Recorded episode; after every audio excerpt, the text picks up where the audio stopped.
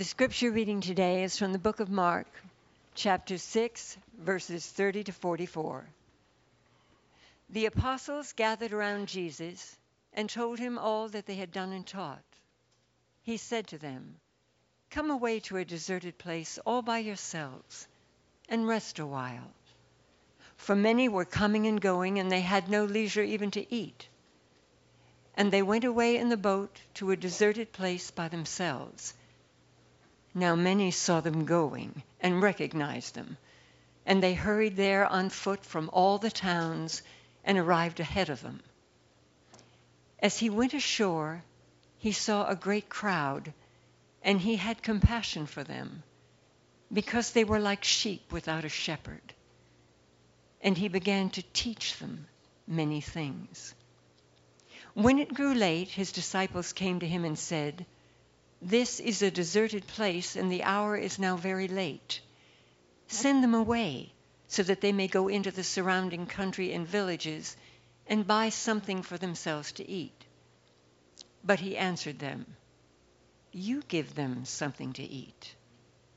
They said to him, Are we to go and buy two hundred denarii worth of bread and give it to them to eat? And he said to them, How many loaves have you? Go and see. When they had found out, they said, Five, and two fish. Then he ordered them to get all the people to sit down in groups on the green grass. So they sat down in groups of hundreds and of fifties. Taking the five loaves and the two fish, he looked up to heaven, and blessed, and broke the loaves, and gave them to his disciples to set before the people. And he divided the two fish among them all. And all ate and were filled. And they took up twelve baskets full of broken pieces and of the fish. Those who had eaten the loaves numbered 5,000 men. This is the word of God for the people of God.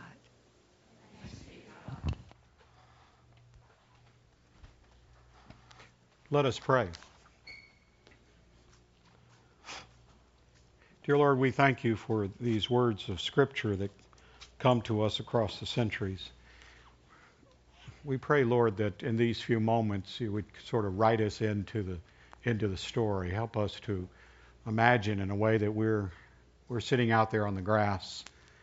We've been listening to your words. We've we've heard the exchange between you and your disciples and and we witness this miraculous uh, transformation of five loaves and two fish. And then bring us back to our own time and help us to think about what all this means for our living today. Speak to us, Lord. Your servants are listening. Amen. Well, you know, there were a lot of hungry people on that hillside uh, that particular day when Jesus spent the day uh, teaching those who had gathered there. Mark says in our in our scripture lesson in verse 44 that there were 5,000 men.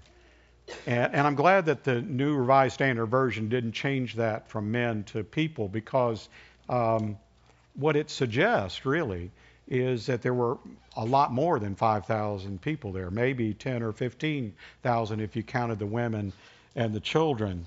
Now, I don't know why Mark just counted the men. I've, I've often uh, joked that it's because it's easier to count the bald heads in the sunlight. I, I don't know.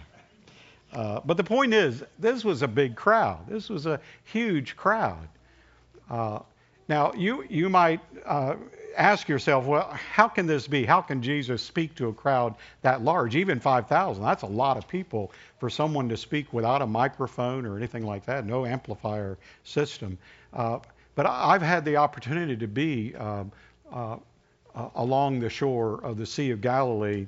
Uh, there's, there's one place in particular that that some believe this might be the place where Jesus spoke. But uh, whether it's there, some other place, the point is that uh, certainly in that place, I, I, was I was just amazed. We, uh, the group that I was with was standing up kind of on the hillside, and and you could look down toward the water, and it was probably maybe a hundred yards or so. Um, and there was a smaller group that was kind of walking along a path going down toward the water. And they were just kind of conversing with each other not yelling or screaming or anything like that just kind of talking to each other. And i'm not kidding you standing up on top of the hill we could hear them as if they were right next to us. It was it was an amazing acoustic event. And maybe it had to do with the way the water uh, bounced uh, the sound waves up on the hillside. I don't know. But so i can imagine jesus speaking to this huge crowd 5, 10, 15,000 people. They had been there all day. They had been listening to Jesus, and now it was late and it was time to eat. And the disciples wanted to send them away, send them to their own towns to eat. In, in verse 36, Mark records their words to Jesus Send them away so that they may go into the surrounding country and villages and buy something for themselves to eat. Now, they had uh, several reasons why they wanted to send the crowd away. Uh, to be real honest, I don't think the disciples wanted uh, the crowd to be there in the first place. They had been sent out a few days earlier by Jesus uh, on a sort of a mission. Uh, they had been sent out to teach, to heal, uh, really to spread the, the word of the kingdom of God as Jesus had been teaching them, they were now going out and teaching others as well. While they were away and on their way back, they learned that John the Baptist had been arrested and eventually he was beheaded by King Herod. And so you can imagine that they were kind of maybe sus- they were suspicious of any kind of crowds. Might there be some spies out there just waiting to take them next? Would they be arrested as John the Baptist was? They didn't want to be around a crowd. Plus, they'd been away several days. They were, they were tired. They, they wanted to just kind of uh, get away from the crowd, just be by themselves for a while. So this became an opportunity for them when it came it became late it was time for dinner and so they say oh jesus uh, don't you want to send them away send them away to the surrounding country and villages so they can buy something to eat plus and maybe more importantly they didn't have enough food to feed such a crowd. There was they hadn't prepared for such a crowd. They didn't bring in carts of food. They, uh, they, they had no one to assist them in providing a meal for the people. In verse 37, they say to Jesus, Are we to go and buy 200 denarii worth of bread and give it to them to eat? It's really a rhetorical question. They, they, they don't have 200 denarii. A denarius was equivalent to about one day's wage. So what they were saying to Jesus is, even if we had 200 days of salary, 200, that's almost seven months of salary. We, we wouldn't have enough to, to feed this crowd. th- this crowd is too large. But of course, they didn't have that kind of money. They didn't have 200 denarii. Simply put, they didn't think they had enough to feed the hunger of the people that were sitting before them. The question is this what really were the people hungry for? What were they hungry for? Were they, were they hungry for dinner or were they hungry for something else? And I'd, I'd like to suggest a few possibilities that I think you can see very clearly in, the, in our scripture lesson. Number one, I think they were hungry for rest. Now we see that even among the disciples. In verse 31, Jesus says to his disciples when they have returned from their mission trips, Come away to a deserted place all by yourselves and rest a while. You, you can almost imagine that Jesus can see written on their faces just kind of a, an exhaustion for what they had been engaged in. Maybe their body language was telling Jesus they just needed to sit down. They needed to, they needed to all be by themselves. And so he says, Come away to a deserted deserted place all by yourselves and rest a while. You see, the disciples were hungry for rest, but they weren't the only ones who were hungry for rest.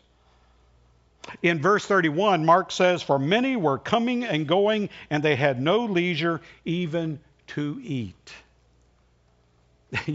that, that could have been written about our generation, about our time, couldn't it? They were coming and going, and they had no leisure even to eat.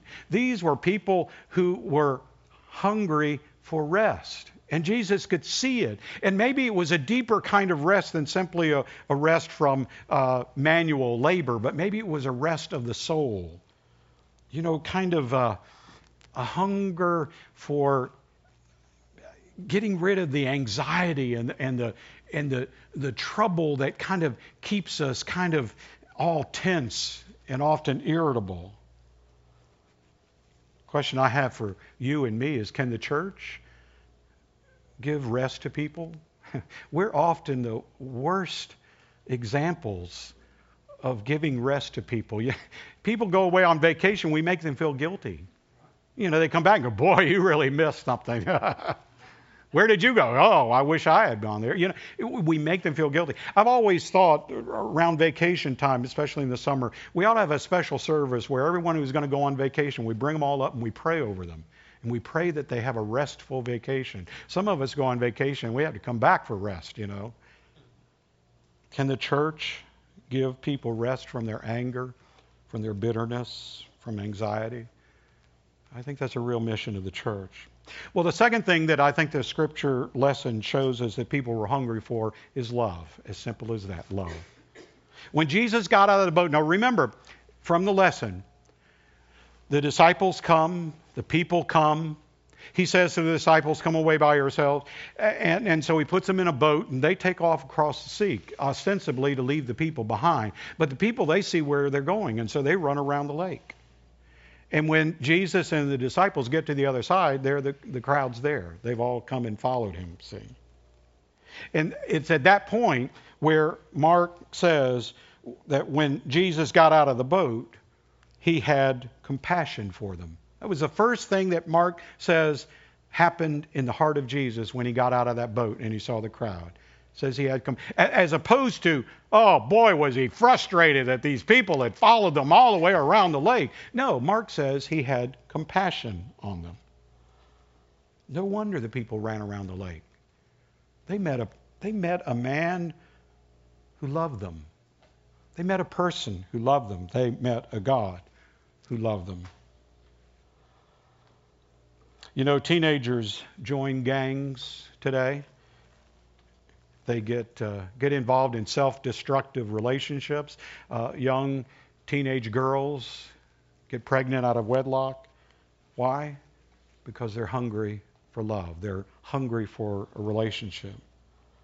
You've heard the adage that if you uh, build a better mousetrap, the world will beat a path to your door. I've always said that if you tell people that you love them, the world will beat a path to your door. But if you really love them, if you really love people, they're going to beat, beat your house down. Because people are hungry for love. Because we don't get it. We, we look around and there's a lot of a lot of self-centeredness that surrounds us, and we can hardly go to the store that somebody doesn't say something mean to us, you know. And so when someone is kind, when someone is gentle, when someone shows compassion, boy, we just soak it up like a sponge because we're all, you see, hungry for love. Well, the third uh, example of hunger in our scripture lesson, I think, is leadership. Wow. Leadership. In verse 34, we find out why Jesus had compassion on the people because they were like sheep without a shepherd. They were kind of wandering. They were like sheep, not knowing where to go, not knowing where the green pastures were, not knowing where the cool waters were. Uh, sheep looking for a shepherd to lead them, to direct them. Hungry for guidance, hungry for answers, for advice, for somebody to say, here's a better way. I, I have uh, spoken at times about uh, the Psalm 23 and which uh, compares God to a shepherd. And, there, and there's a phrase we're all familiar with Thy rod and thy staff, they comfort me. In, in the time of Jesus, shepherds carried two sticks. One was a shorter one, a rod that was like a weapon to beat off wild animals. But there was another one, the staff, which was longer, the one that we're more familiar with, that was used to kind of direct the sheep, to guide them, if you will, provide a sort of leadership. And there, there's another part in Psalm 23 where it says, He makes me lie down in green pastures. And for most of my life, I didn't really know what that meant other than, well, that's really nice. The shepherd kind of helps us lie down. And, you know, we look up at the clouds and see what kind of animals and things we see in the clouds. But, but it's, more, it's more poignant than that. Uh, apparently, sheep will, if they, if they go into a green pasture, they'll, they'll just keep eating until they, until they really make themselves sick, maybe even die. Uh, as long as they're standing out there in the green pasture, they're, they're going to eat. And so, what the shepherd does is take that staff and kind of pull their legs out from under them so they lie down. And when they lie down, they stop eating. I've always said I, I need a staff next to my refrigerator, you know. lie down, boy. so, you, you see, God like a shepherd makes us lie down in green pastures. God protects us from ourselves you know, guides us in a way that's, that, that helps us. And, and we're hungry for that kind of leadership in our lives. No wonder we're also angry with each other in this current political environment because we all want we want a better leader. We, we want some, someone that can lead us in a way that we can feel good about it. And, and, and we struggle with that. We don't know what that is. And, and we, we think we do sometimes, and then we even second guess ourselves. People are hungry for leadership, and so they were in the time of Jesus. A fourth hunger that I see in, in the text, you find in verse 34. It says, He began to teach them many things. He got out of the boat. He had compassion on them because they were like sheep without a shepherd. And so at that point, he begins to teach them. The first words out of his mouth are words of teaching. In verse 30, the, the very first verse that, that we read this morning, we learned that that's part of what the disciples' mission was all about. It was about teaching.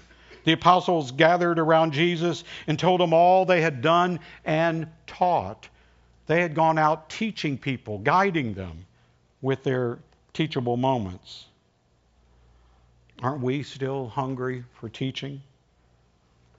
That's why I've always said it, it's wonderful to have praise worship. It's wonderful to sing praise songs, but worship has to be teaching as well. Because we're all hungry for that. That's why Disciple Bible Study took our church by a storm uh, several decades ago, and why it's still going on in a lot of churches. Because people are hungry for teaching. That's why teaching churches are some of the, the fastest growing churches in our nation people want to know, they want to learn, they want to grow. But the final and, and perhaps greatest hunger that we see in our text this morning is the hunger to give. Remember how Jesus tells his disciples when, when they tell him that it's late and the people need to go and find some food to eat, he tells them, You give them something to eat. Verse 37. You give them something to eat. They probably didn't think they had anything left to give. I, I, I often think of perhaps a young mother or young father with several young children. And at the end of the day, you know, you've been at work, you've been, you've, uh, you've given them baths, you've given, you know, you, you fed them, you maybe you changed a few diapers along the way, and you just feel like you've given everything. And it's precisely at that moment that one of them comes up, kind of pulling on your pant leg or your, or your skirt mommy, daddy. But what, what parent among us wouldn't just grab that child and give them the love that's still in our hearts? Because you see, we all have a hunger to give. It's what gives us purpose, it's what gives us meaning. It's what Jesus knew, it's what he knew about the disciples. And so, even though they probably felt like they had nothing left to give, they certainly didn't have enough to feed this crowd. And they also were tired and they were anxious and, and they probably didn't feel like they had anything left to give within themselves. But Jesus knew differently. And so he tells them, You give them something to eat. Notice he, when they respond with their kind of rhetorical question, How are we going to do this? You know, he then asks them, How many loaves have you? Go and see. Simple question. But it's a profound one because he doesn't ask, How many loaves do you think it will take? How, what, what, do you think that, that crowd out there, 5, 10, 15,000 people, what, what do you think it's going to take to feed? He doesn't ask that question. That's not the question. He asks them, How many loaves do you have?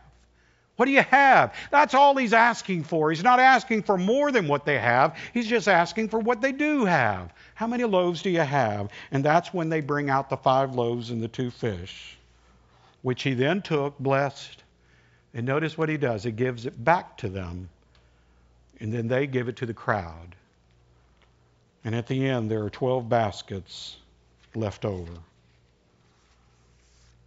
Now, this whole uh, story of the this miracle of the feeding of the 5,000 is one of the few miracles that you find in all four Gospels. And if you read John's account of this incident, it's it has a little twist to it that is very profound. In John's Gospel, the disciples didn't even have the five loaves and two fish. They had nothing. What they had was a little boy that they brought forward. And they say to Jesus, John 6, verse 9, There's a boy here who has five barley loaves and two fish. But what are they among so many people? Even the boy that they bring forward, they say, well, he's got, he's got the meal that perhaps he had brought for his family, maybe his, his brothers and sisters and his parents. They, maybe that's the meal they were going to have this night. And, and he's brought it forward. But that, you know, it's nothing. It's still nothing. They, they even discount the gift this boy has brought to Jesus. And in John's gospel, Jesus takes the five loaves and the two fish, he blesses it. But what's interesting here, it's Jesus who then gives the bread and the fish to the crowd. Notice, different from Mark. For, for that matter, for all the, the synoptic gospels, it's always the disciples who share the, the bread and the fish. But in John's gospel, it's Jesus who gives them what they are to eat. Later, after they've been fed, those who are, remain behind, those who kind of follow Jesus or a little bit more instruction, he tells them what, what it's all about. And, and it's, it's here at this moment and in this part of John's gospel that, that Jesus gives meaning to the whole thing that happened before in all the other gospels and gives meaning to the holy communion that we, that we participate in, in this church 2,000 years later. He says, I am the bread of life. That's, that's what Jesus was giving to the crowd, you see. He was giving of himself. That's why John has Jesus giving the, the, the food to the people. Because what, what John is trying to tell us, it's, it's Jesus who's, who fills the, the greatest void in our lives. And that's what, when when the disciples in the synoptic gospels when they're giving the bread and the fish that's what they're really giving to the crowd. They're giving not just this bread that will fill the bellies of those who have come but they are filling them with the love of christ who has shown them that everyone has the possibility of giving it even when they think they have nothing left to give. Think about it.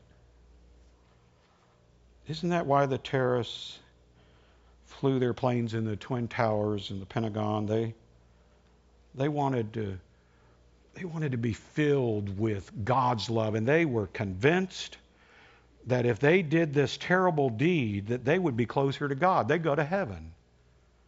You see, that's it's it's innate within with, with, with all of us. We we we all want to be filled with this eternal nature of the one who has created us. Jesus, the incarnation of God's love for the whole world, that's what people are hungry for. That was their misguided mission. And sometimes we do the same thing. We get misguided. We, we, we think we are filling ourselves with God's love, but it's often with the things of this world that uh, come and go.